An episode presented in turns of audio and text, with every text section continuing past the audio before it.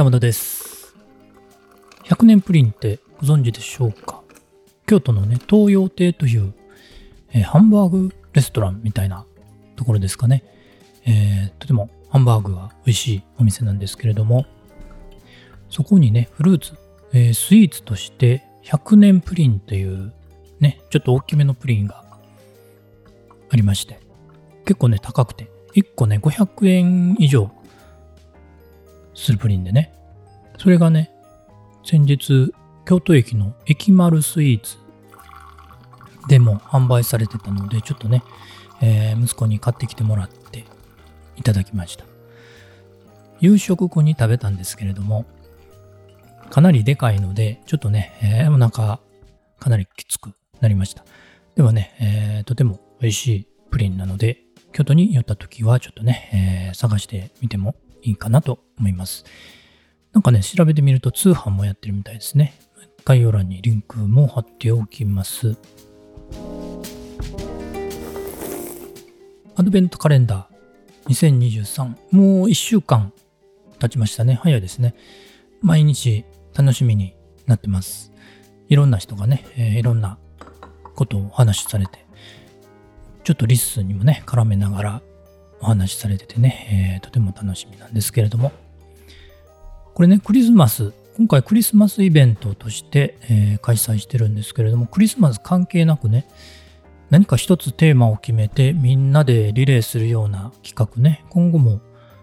やっていっても楽しいんじゃないかなと思いました。まあね、どんな仕組みにするのか、どういうツールを使うのかとかね、ちょっと全然イメージできてないんですけれどもね、何かアイデアがあれば教えていただけると嬉しいです。リスニュースの方でも1日から4日までのエピソードに言及されてましたね。私の担当からスタートしたんですけれども、ちょっとね、短すぎたかなと思って心配してたんですけれども、あんまりね、長くお話ししすぎるとね、あの、未来の LISTEN への提案というね、えー今回のね、えーメッセージがちょっと不明瞭になるかなと思って短めにしました。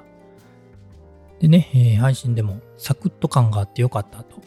言っていただけたので安心しました。その前々回のリッスンニュースでアドベントカレンダーの企画についてね、お話ししていただいてまして、ちょっと私が11月末に体調を崩してたのでお返事ができてなかったんですが、アドベントカレンダーのね、バナーをめっちゃ褒めてくださっていて、えーありがとうございます。でね、どうやって作ったんですか？これ、デザイナーさんじゃないっすよね、という話があったんですけれども、あのバナーはですね、えー、Adobe の Firefly と Photoshop を駆使して作りました。あと一応デザイナーさんです。ただクリスマスっぽいだけじゃなくて、ポッドキャストらしく、ちょっとマイクとかね、えーなんかそそれらしいもの入れたいなと思って、えー作ってました。気に入っていただけてよかったです。はい。質問にね、お返事できてなかったので、ちょっと気になってな、気になってましたので、えーお話ししました。今回はそんな感じですかね。今回ね、バックグラウンドに日常音を入れてみました。何をしてる音かわかりますかね？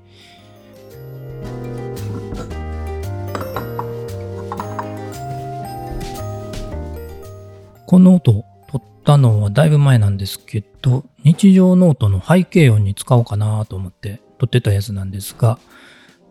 ポッドキャストの編集より時間かかりますね、こういうのね。あの、音量がね、バラバラなんで、急に大きい音になったりね、えーそういうのを整えないと、ちょっとね、ビーバックグラウンドの音としては、えー邪魔になったりするのでね、音を整えるのに結構、編集時間がかかりました。あと、最近何してたかな？えーっと、今月中にリリースされる予定の楽曲を作ってましたね。えーこれね、クリスマスの曲なのに、リリース間に合うのかなというちょっと心配なんですけれども、多分20日までにはリリースされるかな？あとは、えー、今日の夜ですかね、えー、7時半ぐらいにデジクリの方のエピソード配信が予定されています。またそちらもお聴きいただけると嬉しいです。はたまたでした。それではまた。